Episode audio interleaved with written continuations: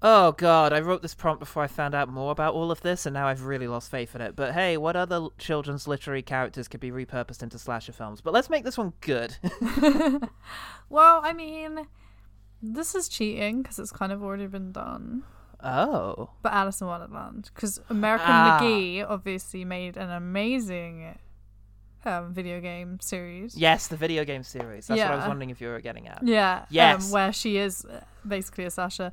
Um, and it's so good. And now, like, Yeah. as someone who has an Alice in Wonderland tattoo, I I am half on team literary and half on team American McGee.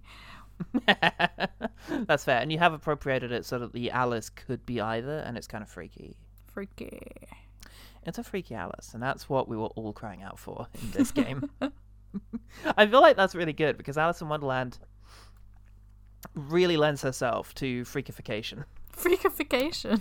Her story is freaky. Both of- like uh, there's both right through the Looking Glass and Just Wonderland. Adventures Underground, actually, but yeah.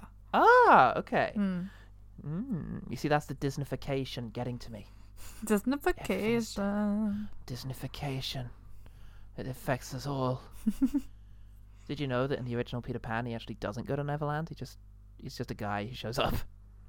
Yeah, and then they call the police and he goes yeah, to they jail. call the police. It's a really dark story, actually. It's all about stranger danger, and Disney turned it into a movie where you fly away and have an adventure with him. Daddy, he said that he was a child, but he's like 40 years old. I know. Um, it was incorrect to go with him.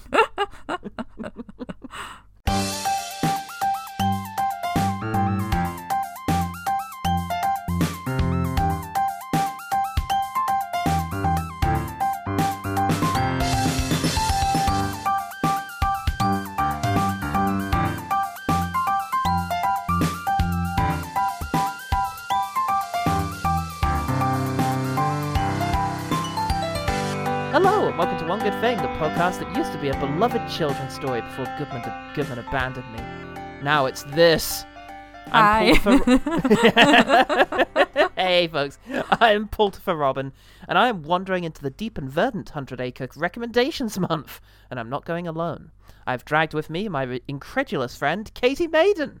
Hi, everyone. I'm back. She is back, and you may have heard Katie in previous OGTs and all the Screen Mayhem podcasts that she's done. Yep. Uh, yeah, there've been a lot. Last time, we, was the last time you were here, us both unfortunately ripping the shit out of In Time in front of Jen. no, last time I was here it was Black Adam. Oh no! Yeah, Black we did. I did two in a row. I did Firestarter and Black Adam, which That's was after in time. And Black Adam was honestly still, even having watched Blood and Honey, probably the worst film I've ever seen. Yeah, I'd probably go along with that. I mean, my god, this is at least a hell of a lot shorter. yeah. Oh, yes. But that was also a destruction of a beloved children's property, though, because of uh, the, the the Rock being in it. Oh, he's still beloved Aw. to me. He is beloved. He just needs to start making better decisions. anyway, together we're taking on the cruel abandonment of beloved patron Mark Reed, who has promised to come back with honey and sandwiches if we do a good job of reviewing Winnie the Pooh: Blood and Honey. You know, you're the first person I ever shown this place to. And why am I so special? Because soon we'll be Christopher and Mary Robin. You should be close now. We're not going to find them. We will. Pooh, Piglet, Eeyore, we were friends for many years, and they're out there. Christopher, we need to leave. Now. I really need to find out what's happening there, okay?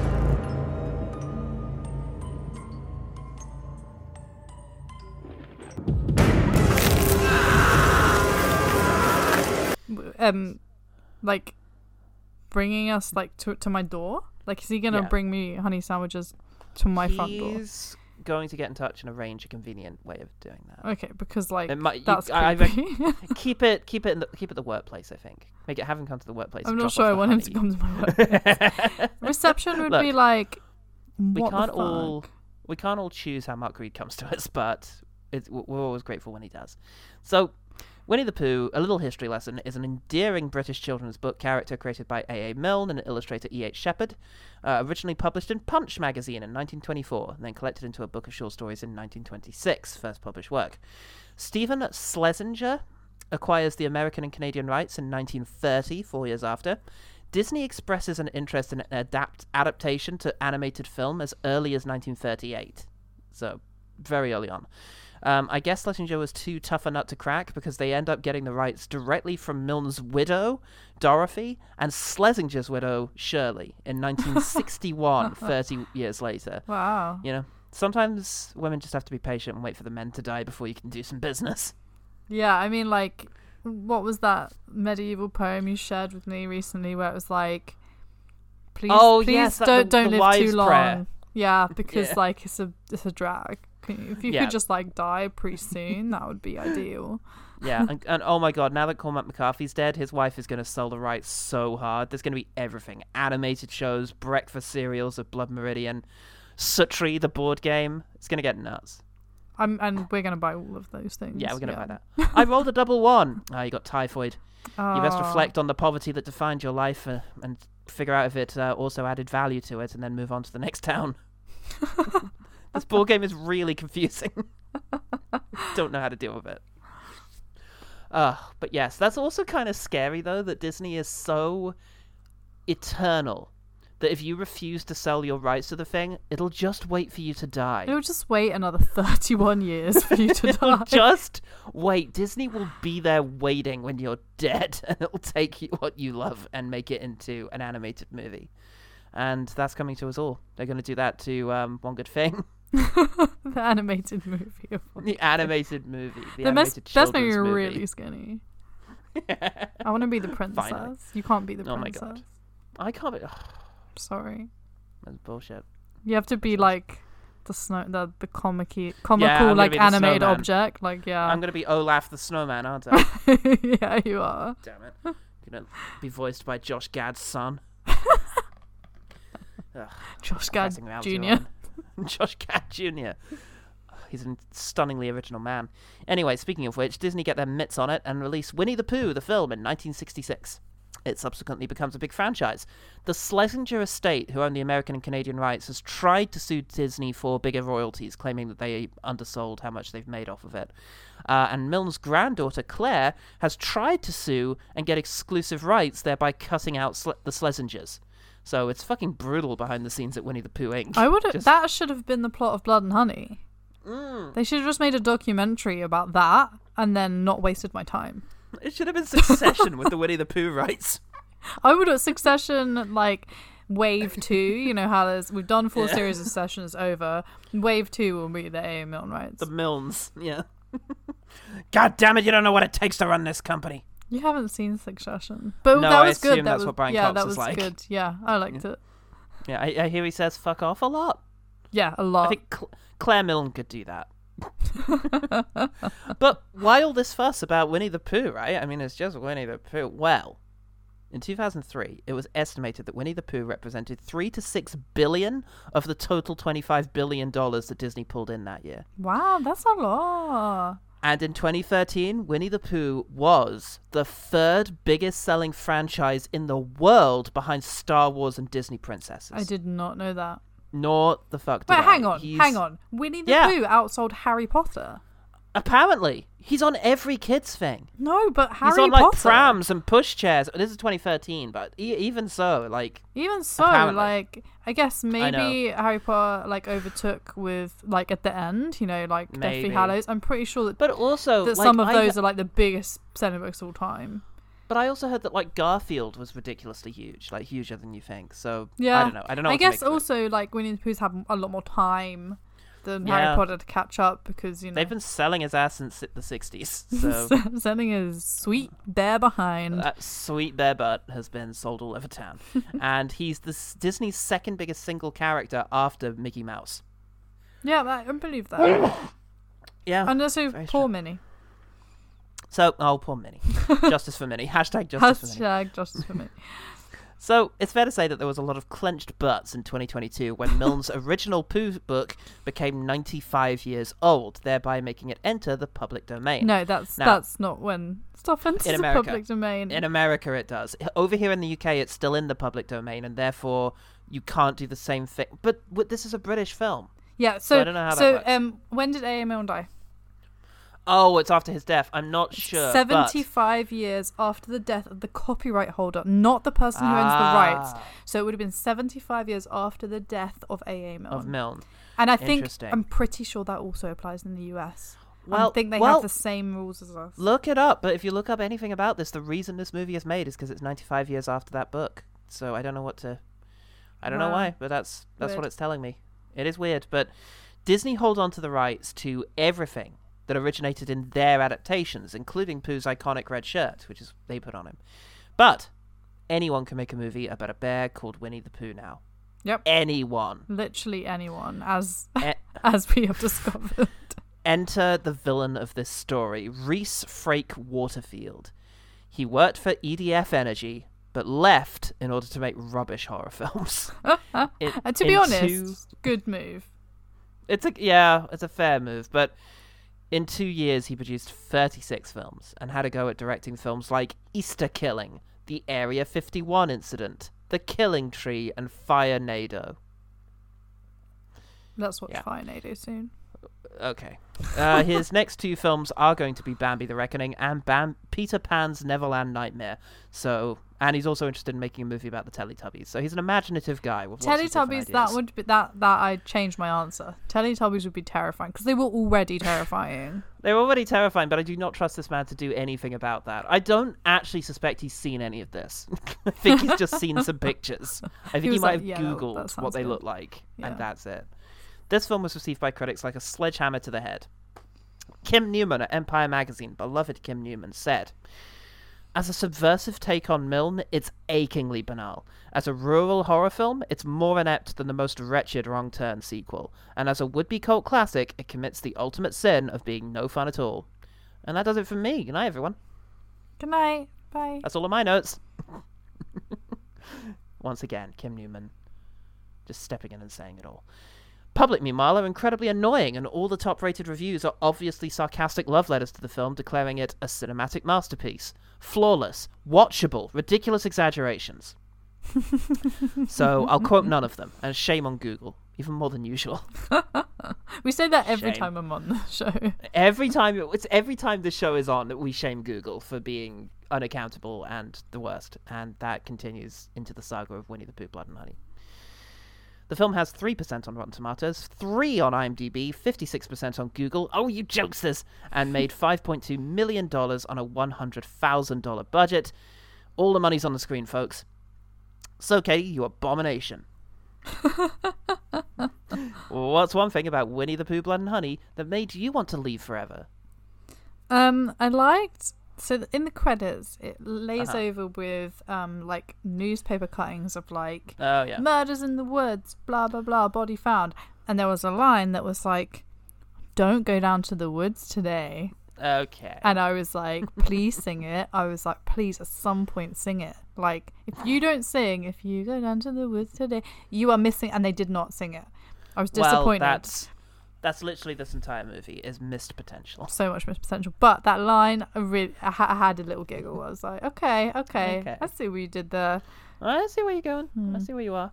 I see who you are.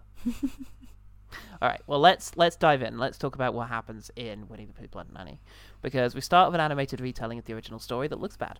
It looks bad, but actually, that was the best part of the movie. it's gonna get worse, folks. Deep in the Hundred Acre Woods, a young boy named Christopher Robin came across some most unusual adolescent creatures. Crossbreeds, who some would describe as abominations. like it was it was pretty like it was bad but because it's a horror movie i was like okay well this is actually Yeah. quite funny the way that they're doing this like oh Chris Yeah. you know christopher robin meets these things and then he grows up and he goes to college and like Yeah. leaves them alone and it was all like in like ink and you know i was like okay Going off to- cool And goes off to college as well. I know we have colleges, but that just sounded wrong. To well me. they made it american Yeah, they made it America because we do have colleges, but like, it just it, it felt wrong. He should have gone off to university. yeah but, But it's then set in Americans wouldn't america this film No, it's set here. oh yeah it's set here Oh, I it So- might. I just remembered like their accents. Yeah, it is set here. There is a hillbilly for no reason whatsoever. yeah, there is a but hillbilly. That's why it confused me. But yeah, you're right. College. It should have been university. You're right. Should have been. But still- anyway, he goes off to college, and then they all go wild and hungry and decide to eat Eeyore. Which, to be fair, you would eat Eeyore first. I don't know. I think you would, Why would you eat an ele- elephant before you ate a pig? because he's a bummer. Katie, He is the representation of depression. I know, right? Yeah. You eat that person first. Why was Tigger not in this and all of this? Oh my god, why weren't there any other of the Winnie the Pooh characters? All they had was Pooh and God. Piglet. Why did we Yeah. not have Tigger? We didn't have genuinely- Owl. We didn't have um ca- Kangaroo. Like, also, why is there a kangaroo? It's, it's kangaroo and Roo, isn't yeah, but it? why is there a kangaroo when it's set in the UK? I Don't ask those questions. Why is there a tiger? Yeah, why is there a tiger? Just leave A.A. Milne to his uh, grave. So, but, you know, I- I, I genuinely think it's because they couldn't afford the masks. So, yes, they return to their animalistic roots, killing the innocent and fle- feasting upon their flesh, just like rabbits and pigs do. The, the rabbit's not in this. Uh, well, I think he is in the opening credit sequence. Yeah, but it, after that, it's just Pooh and Piglet. Yeah, I was so he's gone. disappointed. Indeed. Well, that was fun. Now let's check out the cinematography, acting, and screenwriting that we'll be enjoying for the next 86 minutes. Told you it wouldn't take that long. Come on. I know exactly where to go now. You said that two hours ago. Nearly there. Promise. Okay, one more hour. One more hour. If not, we're turning back. Okay. Uh oh. And they find Eeyore's grave. Oh, but Christopher Robin was the only one in Hundred Acre Woods who could spell, for although Owl was very wise and able to read and write and spell his own name, he would go all to pieces over delicate words like measles and buttered toast. Anyway, they explore the dilapidated murdering shack where the animals have been squatting and hide under the bed when the enormous murdering Pooh returns home. When you say they, you mean Christopher Robin Oh yeah, and his and new wife. his new. Though I noticed an inconsistency here. Because he They're engaged, but then he says wife. Yes, they're engaged. He's like, you're Yeah. about to be Christopher, Ro- Mrs. Christopher Robin. By the way, worst line ever. And then, and then, all of a sudden, she's his wife. And I was like, you got married in between, like that line, and because I missed the whole ceremony. They got married in the shack. was that's was they came Pooh the best man? I don't know. Pooh was the best man. Then he was the worst man Then he because was he the- allowed Piglet to murder his wife. Oh no, Oh no! not the hot wife. But there's something wrong with Piglet. He just killed my wife. Please. So there's a long sequence of them menacing him, uh, and then they swap to animation and drag him into a cave. Yep.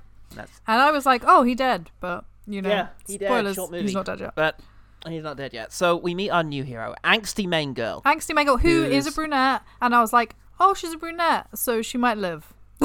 yeah, yeah. But to be fair, most of her friends are nearly identical brunettes as well. So No, there's we one ginger chick and a blonde as well. So There is yeah. a ginger chicken and a blonde, and two of them worry, are in a we'll break those relationship. So yeah, they're, Yes, they're don't worry. We're going to break those down very shortly, Cool. and they're rich characters. So, angsty main girl's fre- uh, therapist tells her to go head out into the woods with all her well-acted mates.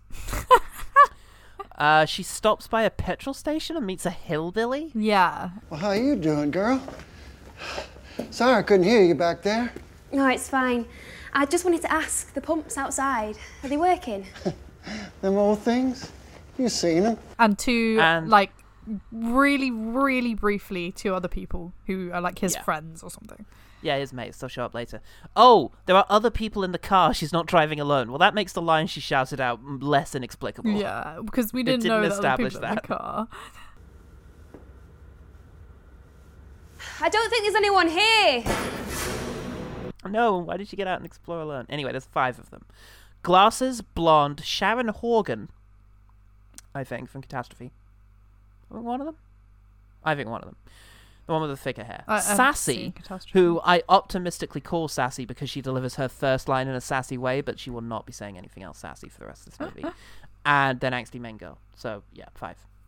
Yep. Oh, but there's also Amy Pond, who is struggling to find a place. And unfortunately, all of the friends have decided to sack up all their friends, knowing they've got another friend coming. Yeah. and decide to f- lock all their phones away first. So this character is why reason he called her Amy Pond is because she's ginger, and um, Yeah. she's got she's she's got what I've got a septum piercing. And I was like, oh, the alternative girl, and she immediately gets killed. Yeah, she and I was goes like, oh, bye bye, alternative girl. Yeah. Oh, but the blonde announces that she's going to pack when they get there, and also says Dibsy best room, which is wrong for a couple of reasons. Yeah. So these aren't believable human beings. I don't need it. And anyway, I'm going to pack. Dipsy best room. Okay. Yeah, I'm told. She's meant. I think she meant to say, I'm going to unpack. Yeah. And dibs first. r- Uh, dibs on. You usually say that after you've seen a room. You don't say Dibsy best room. Yeah, because there might not be a best room, It but we don't see the subjective. room, so They, no, they never see the rooms because there is actually no upstairs to this place. No, we It's see a- one a room. Elaborate illusion. We see one. We see the room. we see a pool. we see the We see a couple's room. cupboard. Oh, that's true because yes, there is a couple. It is wait Sharon Horgan and Sassy Sue. so good for them. But yeah, Pooh comes after Amy Pond and she breaks into a horror movie run, arms flailing. Um, and Pooh catches her and forces her into a fresher. Don't worry, it didn't look good. Also, don't worry, he tore her top off first. Yeah, Yay, I was so confused about why that needed why she needed to be topless. I wasn't. I, I I got the idea. Blonde, meanwhile, is up cavorting in her underwear, as all girls do. She, uh, to be fair, she is not in her underwear. She is in a swimsuit. Okay. That's a good distinction, and I'm the problem. You are the problem. The So she's up cavorting in her swimsuit. I'm the patriarchy right now. Hi, everyone. I'm your local branch of the patriarchy. Address all complaints to me. So, uh, what, so angsty main girl tells the story of why she's angsty, and it's that she kept finding footprints in her garden. I thought it was in my head or something. What footprints in your garden? That's not. That's a, that's a definite red flag. yeah, no, that's it's not okay. Call the That's police. not okay. She did. She actually, did call the She did actually call the police. But apparently they didn't do anything, which is the only believable part of this film. yeah, because it was like, I don't know, there was nothing to be done or whatever. Like maybe I don't know, make get put her somewhere safe or You may have imagined these footprints. Which ones? Those? Oh, yeah, maybe. hmm, something to think about. Anyway, one night when she was wandering around in her underwear, she sees someone out there. We're told in VO. Thank God we didn't just experience that as she did. Hmm. Peered through the curtains. Just saw these eyes staring straight at me. The, the, the narrator was there to explain Thank before God. it happened. And then a creepy guy broke in. And then the line gets said, the police found his computer and loads of me. yeah, that was like the weirdest line. The police found his computer and found loads of me. She could have said, and there were lots of pictures of me or videos Yeah, of me. that's clearly what she meant, but they left out the word pictures. Was anyone watching this as they filmed it? Did anybody edit the script? Because I think I don't no. think I don't think anybody was manning the cameras. like honestly, like it just needed well, it didn't. It needed a lot, but it, it, needed needed editing. Like somebody needs to. I think they just wrote the Yeah. script and they're like done. It's only like ninety four minutes long, eighty four minutes long. It wouldn't have taken you what- that long to read the script again. I think what they could have done is had an adult on set. That really would have helped. anyway, Christopher Robin is still alive. Um, we get a flashback that shows, in terms of acting and dialogue, Christopher Robin is nothing if not consistent. So, yeah, Pooh whips him with his dead wife's hair and then showers him in her blood. Well, this is so edgy. It's like a naughty slasher remake. It's Remember how well those have all aged? so bad Ev- Everybody loves the Texas Chainsaw remake. I watch it every year. for this podcast. for this podcast. Yeah, I have to. So they capture Blonde and run over her head, and it looks bad. it looks really bad. Her eye came out, and I was like, "Oh, an eye!" But it looked so bad that I was it like, looks so bad. like that's not CGI an blood. eye. Yeah, I genuinely think we could do a better effect than that. You and I, right we now. We literally with- could. I've got some could. ketchup and some eyes. We can make some paper mache. Like we can make it look, if not real, better than that. Like it would. Anyway. I I always prefer like shitter and less CGI. Yes, always practical is better. But yeah. my god, that was rubbish. So. Meanwhile, Sharon Horgan and Sassy Sue and Glasses and Angsty Main Girl are in couples, but like not together, but both hear that something is going on. So they come back to the house.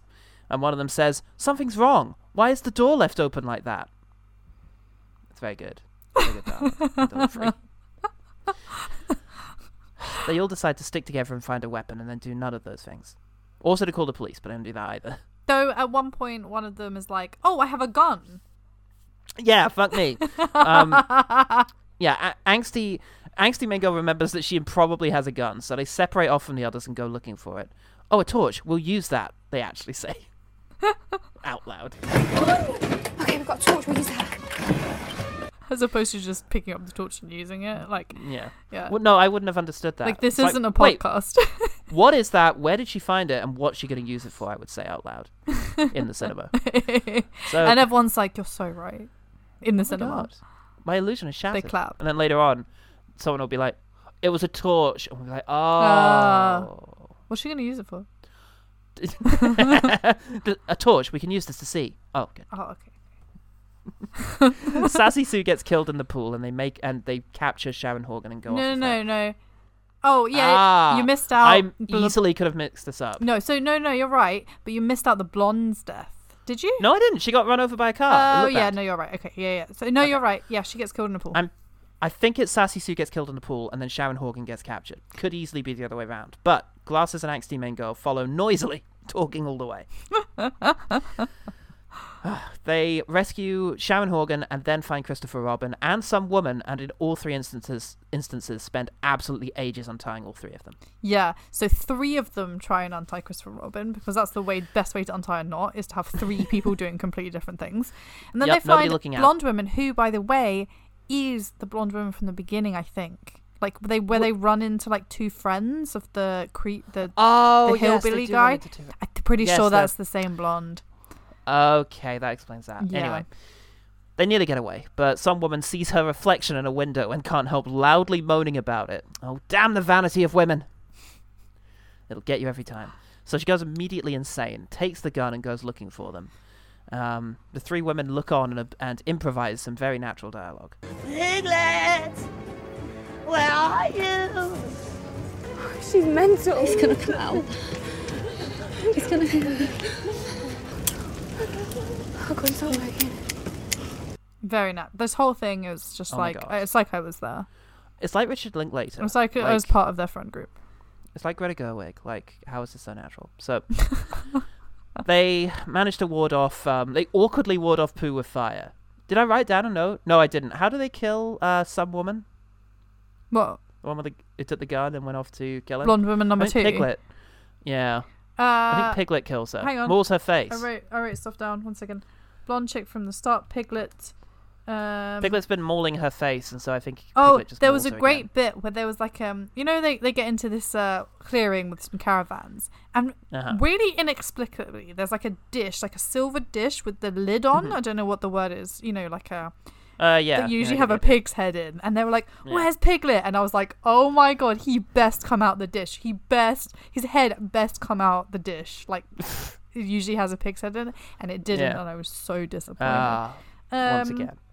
Da, da, da. I think they Oh, maul her to death. No, uh, yeah, I I didn't write it down, so I think mauling maul of some kind. Yeah.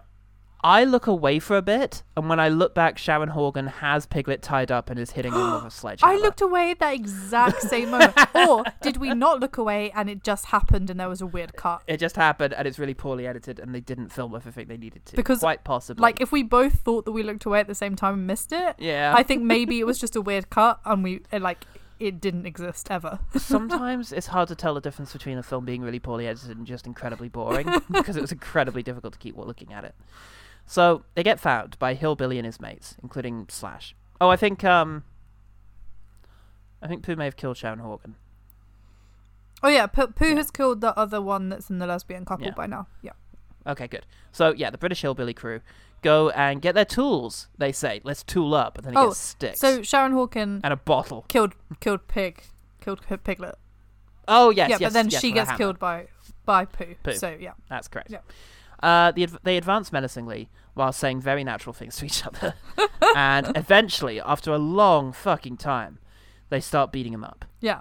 They're like, Are you ready Uh, to go, boys? And it's like just do it. Like, just start beating Yeah. him up. Like, oh my god, start beating him up. But beating him up makes him grow to an alarming size in one shot, and he slowly, slowly, slowly kills them. My god, can I emphasize how long this scene takes and how bad it looks. And this, bear in mind, this film is a short film. This is such a short, long film. So, yeah, he then kills glasses, I guess. I missed that as well. That was also something I looked away from the screen. yeah, so uh, no, you didn't because I looked at the screen for the whole thing, and you don't get to see her death. So you see, she's in the car. Main chick is in the car. Uh-huh. In oh, but the hillbillies bought their car. Um, and instead of driving off, they try and beat him up. Anyway, um, so Yeah. they main chick is in the car, and glasses chick is out there with Pooh, and then instantly he has her head in his hands, and I was like, Yeah. we could have seen a beheading there, and I would have been Yeah. so up for it. But we did not get to see At this stage. I'm so so up for a beheading, right? Ah. Always. Um, but no, they we just Yeah. got to see the head, and I was like, this is disappointing. I'm disappointed. Where's my beheading? Where is my beheading? That's folks? that's gonna be my review, actually. That, that's fair. Where's my where's, where's, where's my where's my decapitation? Look, if there's not a decapitation, I ain't interested. Okay. I'm not interested. But yeah, he's about to. Pooh's about to kill angsty main girl when Robin shows up and crushes him with a car. Uh, but Pooh's alive, so it's time for another performance-based standoff. Hooray! Please, why are you doing that? Why won't you stop? It's me you wanted, leave alone. You've had enough people, Pooh. Please. Uh, was this directed by someone for whom English was their second language? Is my note on this, but it doesn't work. Angsty main girl dies. That was all worthwhile. So Robin runs away, leaving Pooh to, I swear to God, appear in at least two more of these fucking things that are in development. Honestly, it didn't make any sense because at the right at the beginning, right in the prologue, they're like, and they have so much hatred for humans, especially Christopher Robin. And Christopher Robin's like, take me instead of the girl that I just met half an hour ago. Take me, Yeah. take me. She saved my life. And, and then he says his only line, Pooh, which I think is. You, left. lie? Oh, you left. Okay, I did not Yeah. catch that. You left. But then why does he not kill Christopher? He's the one he wanted to kill, kill this whole time. It didn't make Gotta leave something for no Pooh. Part Two. No. Yeah, we could have left the chick. Could have left the check, but eh, fuck it. So yeah, that's that. So I've got a rant about this, but you best start. What did you think of Winnie the Pooh, Blood and Honey? Um, I thought it was really bad. Yeah. Um. So. The, we've already had a couple of um, things to say about the dialogue, right? Well, not the, just Yes. the dialogue, the writing in general. But a lot of it didn't make any sense. Yeah. The sentences, like you say, does doesn't sound like they were written by someone who Yeah. actually speaks English, which Really may have sloppy. been the case. Um, British director. I don't know. British director, but it doesn't mean it was written by someone who Yeah, true. um, and, and there are so many things that actually the actors probably could have changed those lines because they probably knew that they didn't make sense. Like, for example, I'm going to pack should have been I'm going to unpack, and that would have Yeah. made so much more sense and not made us go like, um, what the fuck? Like, yeah, just this? tiny little things. It sounds small, but it's just tiny little moments that just add to the. It was written by the same guy, by the way. This fucking Rhys Frake-Waterfield. Oh. But it's not tiny. It's it's endless tiny moments. Yeah. Every line has something just a bit wrong with it. Yep. Just like that inconsistency between the fiance and the wife. Just make her a girlfriend, like the whole thing. Just like, or just make her a wife the whole thing. Also, he's only been away for five years, so he's like in his early 20s. Why does he have a wife? Like, it doesn't make Yeah. any sense. Um, yeah, it, that really annoyed me. The acting was awful. Like, so Yeah, bad. dreadful. Dreadful. Um, and I, the one thing that can redeem a film like this, right, is the gore Yeah. And we didn't have any gore. Like there was gore, but it was bad. And you know what ruined a lot of the gore? The lighting.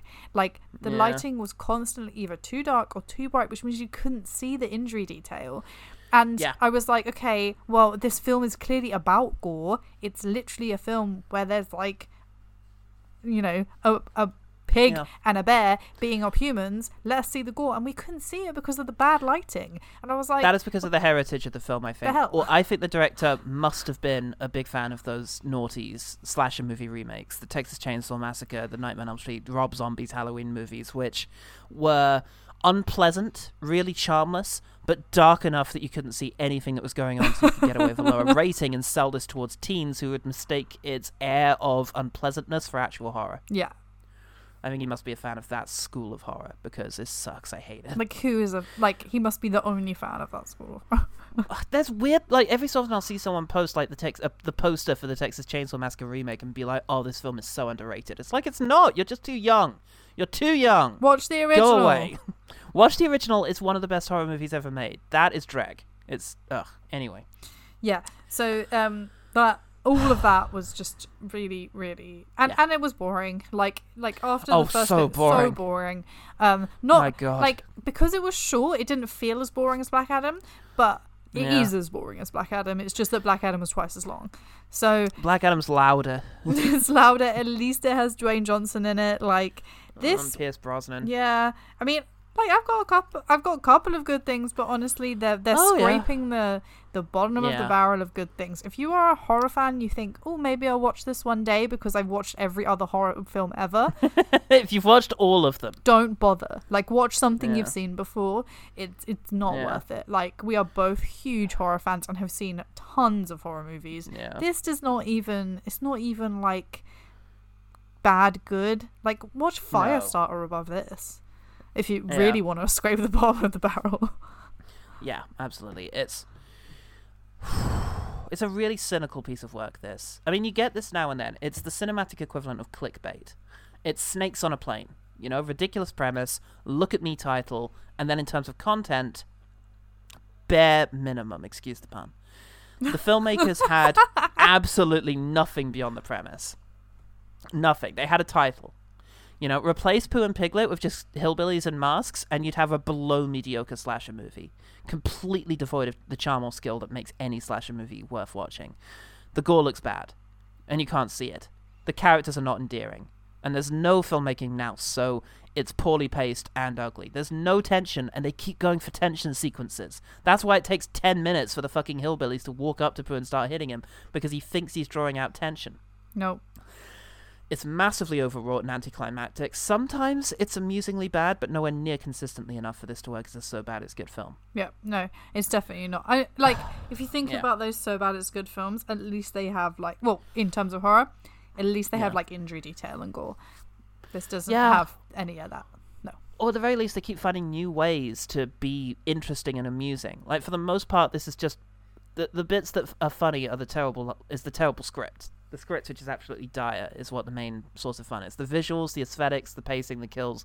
None of those are you know worth enjoying because they don't look bad enough to be funny or good enough to be engaging. But there's merit. There's merit to this idea. Turning a children's book into a horror movie, it has potential. And the premise of Christopher Robin leaving behind the childhood friends, all of whom, as we all know, manifested some form of mental illness, and then returning to find that they've corrupted in his absence has dramatic potential. There's a lot of guilt associated with leaving people behind from your childhood, and a lot of pain associated with returning to childhood places and people that you've left behind. Yep. You know, so there's, there's room there. yeah, you've got and and if you'd had some of the other animals, you would have experienced hopefully Mm. some of the other like forms of mental illness because you had Pooh's addiction to honey, which is like he's the addict who's like the alcoholic, right? Um, Yeah. but you didn't have any anxiety from from Pig Piglet, who is who represents No. anxiety, and they killed Yeah. depression. but Yeah. you didn't have ADHD, which is Tigger, and you didn't Yeah. have um, multiple personality disorder, which is Kanga, right? Kanga and Roo. That's Yeah. why there's two of them.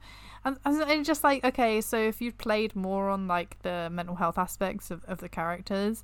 Then that would have been really interesting, but no, they just left it out. No. Like Pooh was addicted to honey, but there was no like addic- like he wasn't like if he hadn't had some in a while he would go No, it didn't motivate Yeah, his actions. no. He was just a murderous psychopath. Yeah. You know, completely generic. he was There's- just high the- on sugar No, the film doesn't explore any of that. Christopher Robin cries a lot as over the top things happen to him. Bathing him in blood and whipping him with his fucking dead wife's hair is so like adolescent.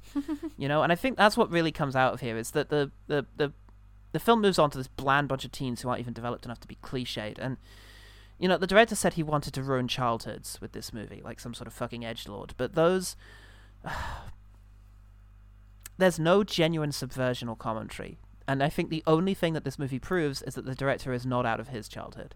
because this feels like a 15 year old boy's idea of edgy, you know. And I thought all of that, and then I ended up reading about the guy, the director, and about who he was, and it's actually even worse than all of that because this is an absolutely valueless piece of cinematic refuse, but it's actually an industrial con job intended to flood an undemanding market with cheap crap.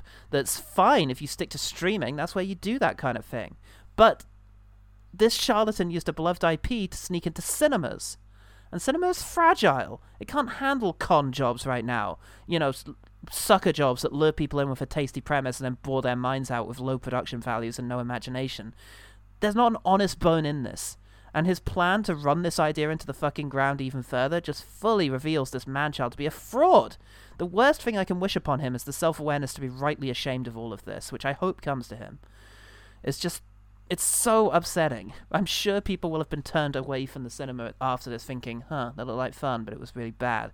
And yeah, with with cinemas in such a fragile state, we really can't afford to be having that right now.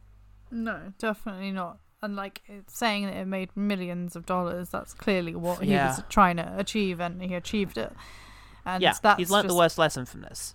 Yeah, which is that to keep doing it basically by using, as you say, an IP that people like know is as a thing. Like if he was planning on making like a Peter Pan, people go and see it because it has the word Peter Pan. And though I don't think Peter Pan is as beloved as Winnie the Pooh, so maybe it'll, no. it'll crash a bit more. Maybe, but I think the whole thing is because I saw a trailer for this at the Prince Charles Cinema, which is you know part of the course of this sort of thing. But it was it was before Skinamarink, unbelievably one of the best horror movies you know made recently. And it, the the trailer went down to the, well with the crowd because it was like it was such a what the fuck kind of reaction. You know, oh I've got to see this. You know, performatively bad. I've just gone and seen uh, Blood and Honey. You know, kind of thing. It's a meme film it's intended you for you to sort of share it on the social media to say that you've done it and experienced it but just in the worst possible way because there's nothing beyond the surface of that it's hollow it's completely hollow and it looks like it cost a hundred thousand pounds Yeah, it's it looks worse than that Look at, for example, the relationship between the lesbian couple. So this guy Hmm. Oh, clearly yeah. went, "I want to have some lesbians in this movie," right? So they get yeah, although he doesn't exploit them much they well, they get in. She's one of them has set out a really nice like romantic Hmm. thing in their bedroom, and the other one is like reluctant to kind of go there. And then Mhm. there's a couple of scenes with them together, and then they both die. And I think what Hmm. he was trying to do, though unsuccessfully, was to be like, "Oh, she's defending her, so she really does want to be in this relationship," kind of thing. But that didn't come across at all. If they'd spent more No. time on character development between the couple, and then had the case where she was like, "No, take me over her," and then like the other one realized that she did actually love her, that would have actually Yeah. been really nice. But no, it didn't. It didn't actually. Well, he didn't actually do that in any way. No, there's no interest in doing that. It's just literally this just fill a thing. This is this feels like the first draft with typos included. it feels like everyone was given one take and maybe they even just saw the script as it was being read. And you know, it was the cheapest job possible. And there's no quality or care given to it. It's just it's a sheer fleece job. It's purely intended to be provocative enough to get you into the cinema and have your money. And now he has your money, he's running off and he's planning all these different projects because he has learnt that this is an effective means of making a movie. Beloved IP, no production value or care, guaranteed money. It's like Asylum. It's like the Sharknado movies. It's Oh, it's exhausting and upsetting, and I hope that the whole thing crashes and burns sooner than even he anticipates, because I'm sure he knows that this is a bubble that's going to burst. But I hope even the second film starts to fail, because this is going to have no word of mouth. No one is praising this. Nobody is saying, oh my god, that was such a crazy time. Like, this is just Drek.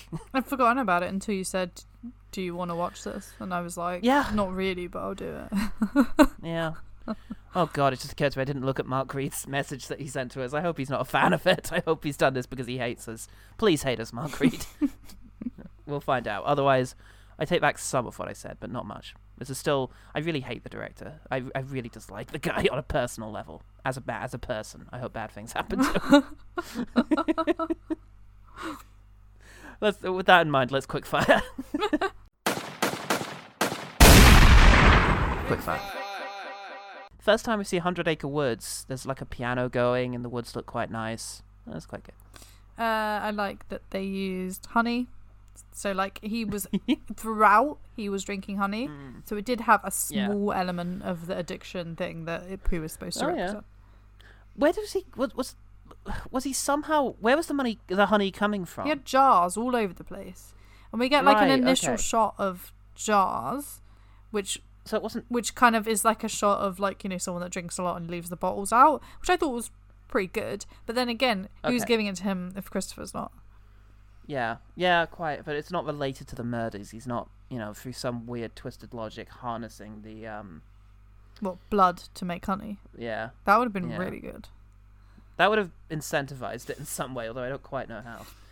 Um, okay. Um, it was somewhat affecting. Christopher Robin's actor. Oh my god, he's bad. oh my god, he is so bad. His voice was. He so might be the worst performer in the film. Oh Jesus! And they give him such repetitive dialogue. Like ninety percent of his lines are "Pooh, stop it, no." Remember what we had, Pooh? Oh God, I can see you're starting to remember, and it's just, oh God, he's bad. But the first time you see him like begging Piglet not to kill his wife, it is somewhat affecting. But once the wife is dead, he like it's you know, Oh, and, and that happens so fast. It's like what five minutes, ten minutes into the movie, five minutes Yeah. probably. Um, speaking of the beginning of the movie, the prologue was pretty alright. Even though the drawing wasn't great, it would have Yeah. been better if the whole movie had been in drawing. Yeah. So I didn't mind the prologue. I thought, okay, this is this is setting a a decent no, uh, an average standing, and then it plummeted after that. But yeah, I thought Yeah. the prologue was was alright. Yeah, yeah, sure. I did think the masks were fairly unsettling. The masks for Pooh and and uh, Pig, uh, Piglet. pig, piglet.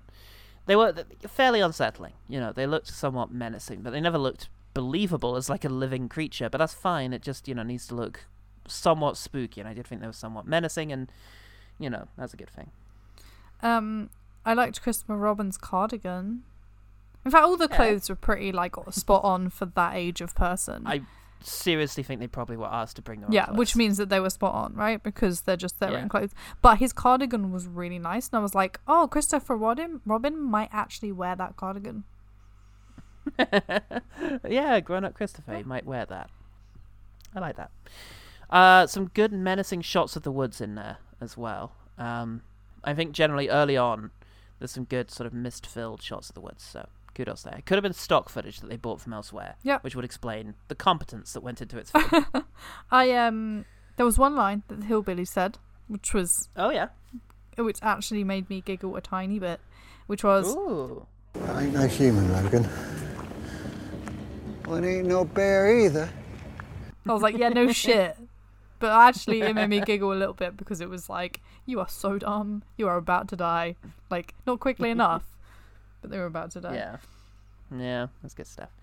Um, okay, yes, the line where she searched the whole place and then looks seemingly off, only, only just a little off camera, and says, I don't think there's anyone here. and you don't know that she's talking to her friends who are in the car because it hasn't bothered to establish she's not alone. It's just kind of hilarious to see a character walking around having explored a place for ages and then just say that to no one.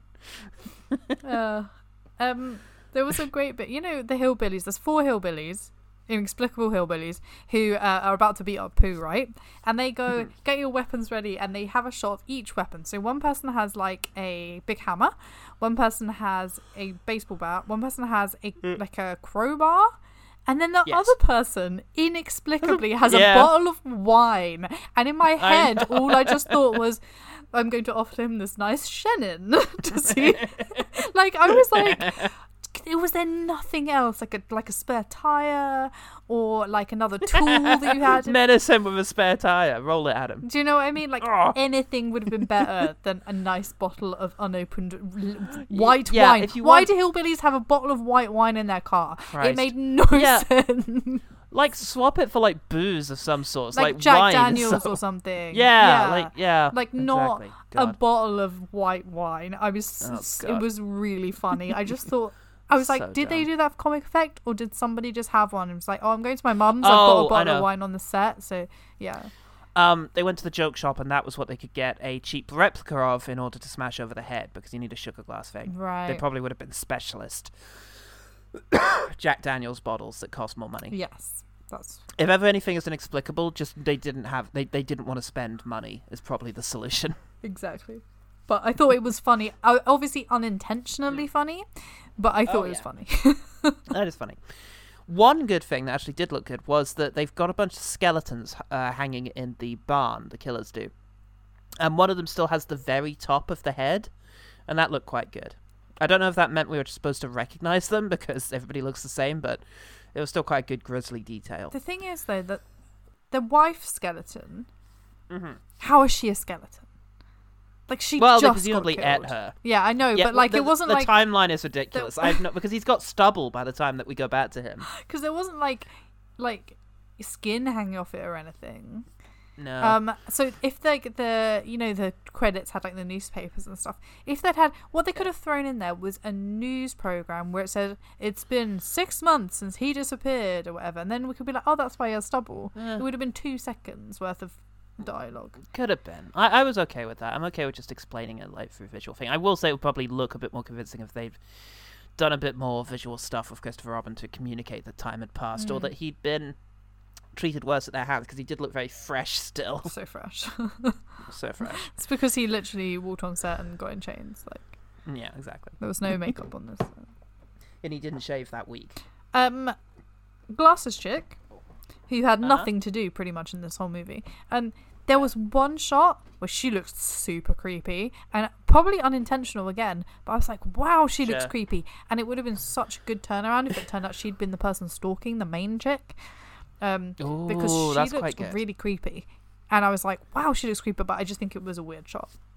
But I liked it because it was actually the creepiest part of the film. uh, definitely an accident. Uh, the one kill that I thought looked good was uh, the girl getting killed in the pool. Because it's just a swing from behind hammer shot, but it does look like that she he may have actually made contact with something physical, and there's a good amount of sort of blood spray and a bit of gore flies off. So yeah, that looks okay. Cool. Um, let me check my notes. That might be everything. One second. Uh, yeah, that's everything. I only have a couple more. Um, first of all, some terrible dialogue. Um, it's like if they talk, why didn't you just talk to him? And she just says, "Every time I tried, Piglet just mauled me again." Time I tried. Piglet just mauled me again. That's so bad.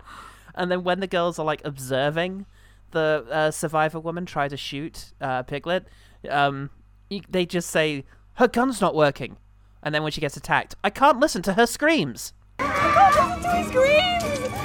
so bad. so bad. So, so bad.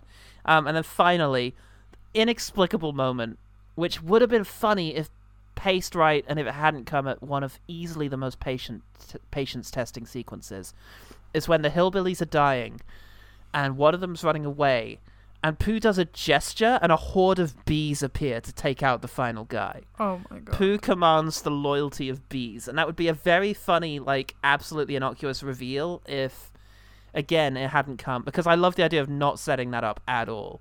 It's just he likes honey, therefore he commands the loyalty of bees. Would have been a funny little like offhand moment if the rest of the movie had gotten me in the right place. There was no foreplay for that punchline. Just sprung it on me, and I was like, "Oh, okay." Oh, bees. Oh, okay. Huh? Oh. Huh? Fair Guess enough. we're doing bees now. Huh? Bees then. P- uh, Blood and Honey too. The Swarm. Oh no, no! Don't picture him. oh, he's gonna use that. Ugh. Let's let's copyright it now. Copywriting that. We'll copyright it now. We're gonna make our own. We can do that now. this whole thing is out of copyright. We can make Blood and Honey too, The Swarm. and make it actually good, just to show him.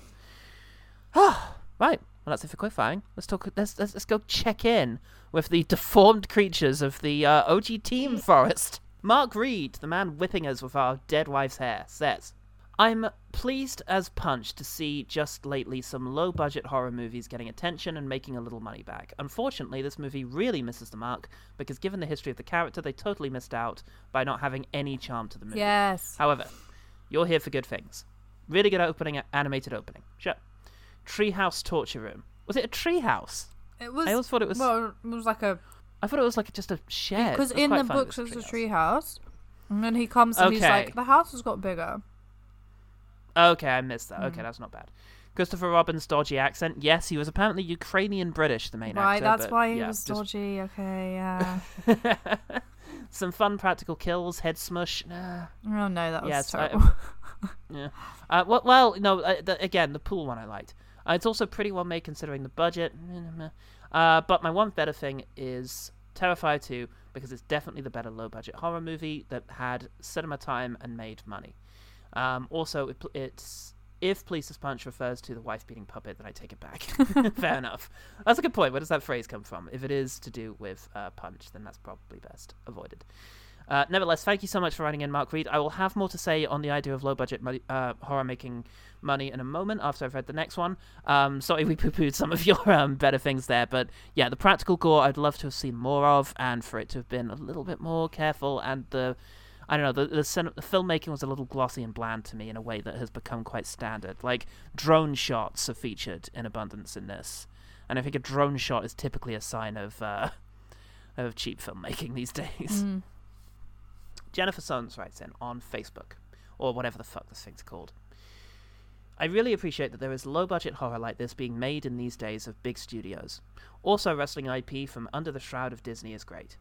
As far as the movie itself, it is understanding that the composer took the assignment seriously and put in a ton of effort. I found it very overwrought.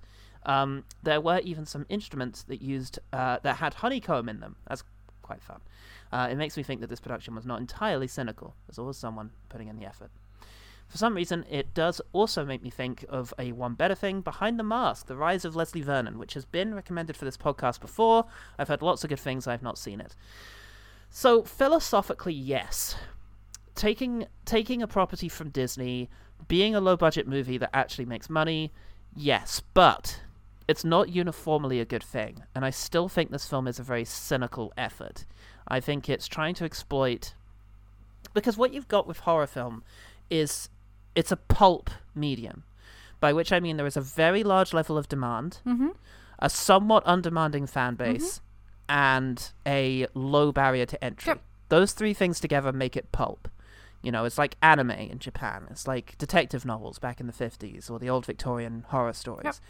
It means a lot gets made because it's easy enough to sell it to this huge crowd. And the result is, in any genre, in any medium, 90% of the work is going to be mediocre or bad. But because a huge amount of it is being made, it makes that 10% grow. You know, because there are just, it's more likely to hit it. If it's a 1 in 10 chance and you're making 100 movies instead of 20, more of them are going to be good. Yep. It means that people who have a unique voice int- and interest and enthusiasm are going to be able to find a way into the industry. And you find that, like Mike Flanagan came up in the trashy DDD horror films of the, you know, noughties and made good films like Absentia, and that before working his way up to Oculus and, you know, beyond. So there's potential, but I just I, I feel like this is just part of the ninety percent of terrible movies. You know, it's there's no vision here, and even though it's not Disney because he doesn't have the means, he's just as cynical and exploitative as Disney. So I don't think it represents a triumph for the small filmmaker. This film, I think this is just a cold money making effort from a charlatan. Yep, I agree. Yay. Sorry, Ayochi team. But thank you very much for recommending it, Mike, Mike, uh, Mark Reed. It's very good to keep up with this kind of thing, to keep an eye on the state of the art, so to speak. and it certainly was interesting. oh, dear. Let's talk about the one better thing. The one better thing. One better thing. I've got three. Ooh, wow. Okay, go for it. Our first one is probably the same, right? It's Uh-huh. going to be Cocaine Uh, Bear. Oh, yeah, there's Cocaine Bear. Absolutely. Okay, so Cocaine Bear, we saw uh, one of the first films we saw this year. We both Yeah. laughed all the way through it. Yeah, there was some that's what you need. amazing gore, good performances, funny bits, um, good filmmaking. The bear was like done really well, and there were people you cared about, um, and there was Yep. like character development, um, and it wasn't too long. It was still like a relatively, you know, it was what, two hours at most. Yeah. Um, and yeah, everyone should go and see Cocaine Bear. Highly recommended Yeah. from two avid horror fans. So Yeah, it was really fun and quite playfully subversive and set itself all around these genuinely effective set pieces. cool. Uh, Yeah. another one is Bodies, Bodies, Bodies. And the reason I choose this is because it's a Generation Z, like, one by one killed horror movie, right? So, Yeah. um, this is a, it tries to be like a Gen Z thing because you've got the chick in the hot tub who's doing her Instagram, and it's like get your phones away. Nobody's scrolling on Instagram all weekend. You know, this kind of like trying to be like you know, kind of Yeah. early twenty year olds, whatever. Bodies, bodies, bodies. Is that the last time you see them all speak? Aside from Maybe. the fact when, of the bit where she's telling her story to them, and they're all just like, be like, "Oh, that's so fucked up." Like, aside from that, is that the only time they speak to each other? Well, as a I think it group, I think, it might be. Fuck me. Sorry, you were Um, yeah, and Bodies, Bodies, Bodies does that so well. Like it takes So well. Generation Z and takes the absolute piss out of them, and like, like every single person has a kind of Gen Z archetype, but it doesn't feel like they're doing it in that way. It feels like these characters are genuinely just like horrible Gen Z people, and but you also Yeah. care about the lesbian couple in the movie, so they also have a lesbian think- couple that you actually care about in that movie. Um, Yeah. So again, just an amazing horror slasher film that is definitely worth seeing if you are fans, and also funny Yeah. in a lot of parts. It is very funny. funny. And in spite of making fun of like some Generation Z hang-ups, it still is so rooted in the characters. Mm. And they're complicated, but they're not entirely unlikable. You know, there's unlikable things about them, and they end up slipping up in ways that feel very believable and, you know, very universal in terms of how they start coming apart. But yeah, like literally all of the horror comes within them, within the way they treat each other. Yeah, so exactly. yeah, it's good Uh, and the last one is is kind of sidestep, but the reason I'm putting it in um, will become clear. It's the Descent, and the reason I, I Oh, choose yeah, that sure. is just part is largely because that it's based around uh, female characters. So it's a horror film where the main cast Yeah. are female, like all of them, apart from obviously Yeah. Christopher Robin in this. But yeah, I think that that's and it's relatively low budget and terrifying like truly Yeah. truly terrifying film uh, one of the ones that Oh, even i get scared at and i'm so desensitized at this point like it's really difficult for me to be scared at horror and i'm Yeah. i am terrified of the descent so yeah Yeah, absolutely. So I'm gonna go, yeah, slightly different way. I'm gonna go with, um, actually, in spite of all the good work that small studios are doing, and I could actually find some really great small budget horror movies. There's one out right now. There's Talk to Me, which is extremely good. Although I think it might also be supported by A24. So it is a24 it is A24. I don't know if A24 made it though, if they just bought it, but nevertheless, it's a very good film and it's out there. But I'm actually going to go for a Disney film. I'm just going to point you towards Christopher Robin, uh, the film from 2018, which, if you didn't see, was a surprisingly affecting film about Christopher Robin growing old and going back to Hundred Acre Wood and discovering all the people he left behind there, with Aw. a lot of the original voice actors um, returning, but also with Ewan McGregor and Hayley Atwell and it's just really quite affecting. You know, it's it's a very beautiful and kind of melancholy story about growing up and about the place that childish things still has in our lives and about what childhood the childhood archetypes kind of meant to us. It comes from a director who's not always brilliant. It's Marc Forster, who's made such sort of misses as uh, Quantum of Solace and um, oh god, Stay, um, the movie that Ellen brought to the podcast, um, another Ewan McGregor film, which oh dear, I was not a fan, and World War Z. Um, uh, but recently he's made something a bit better. He's made uh, a Man Called Otto, the remake of a Man Called Ove, which was um, yeah, it was alright. Um, back in the day, he made Monsters Ball and uh, Finding Neverland, which I believe were better received. But yeah. Oh, and he made The Kite Runner, which was very good. So hit and miss, this guy. But yeah, Christopher Robin was a very surprise hit, and it looked beautiful. There were so many moments in that film that looked like Terrence Malick. It's just weirdly gorgeous as a film. So yeah, I recommend Awesome. Christopher Robin. The one better thing. And I think that's just about going to do it here at OGT. So yeah, Katie, can people just look out for your other appearances? yeah i mean on- if you want this week i'll be on the next episode of jen the film critic with paul and Yes, you Jen will. talking about barbenheimer Yep. um, Which hopefully, by the time you're hearing this, sweet listeners, will have already gone out. hopefully and uh yeah look out as well coming up in october november the newest Oh God. episode of We See Saw, where Oh we review God, Saw yes, X, which will be out by Yes. that time. So yeah, definitely. yes, of course we're gonna eye out for we're gonna pick up on We See Saw. God, we also have some Macbeths to ca- catch up on as well. But yeah, so look out on Screen Mayhem for that. Um, and in Patreon, you're gonna get a little sneak preview of our um of that episode because we're gonna go ahead and have our first look. Neither of us have watched it yet. At the trailer for Saw I'm X. so we're very excited, about that. Like, no join us in Patreon for that. and you can find out more about everything in the episode description. Uh, but OGT Pod is the main thing you need to find us on Patreon, on uh, X, on Meta, whatever the fuck anything is called these days. the Just socials. look out for us. The socials, just OGT Pod is what we are. Uh, we're not on Freds or Mastodon. We're terrified by the concept, but look out for us elsewhere. I'm Paul Elsewhere. And I'm Katie, who you'll probably see elsewhere. and remember, the one good thing about Winnie the Pooh, Blood and Honey. What was something we both liked? oh God. Um, the animated opening. yeah? I- yeah, both- let's go that. Okay. The one good thing about Winnie the Pooh, Blood and Honey is the animated opening. Bye.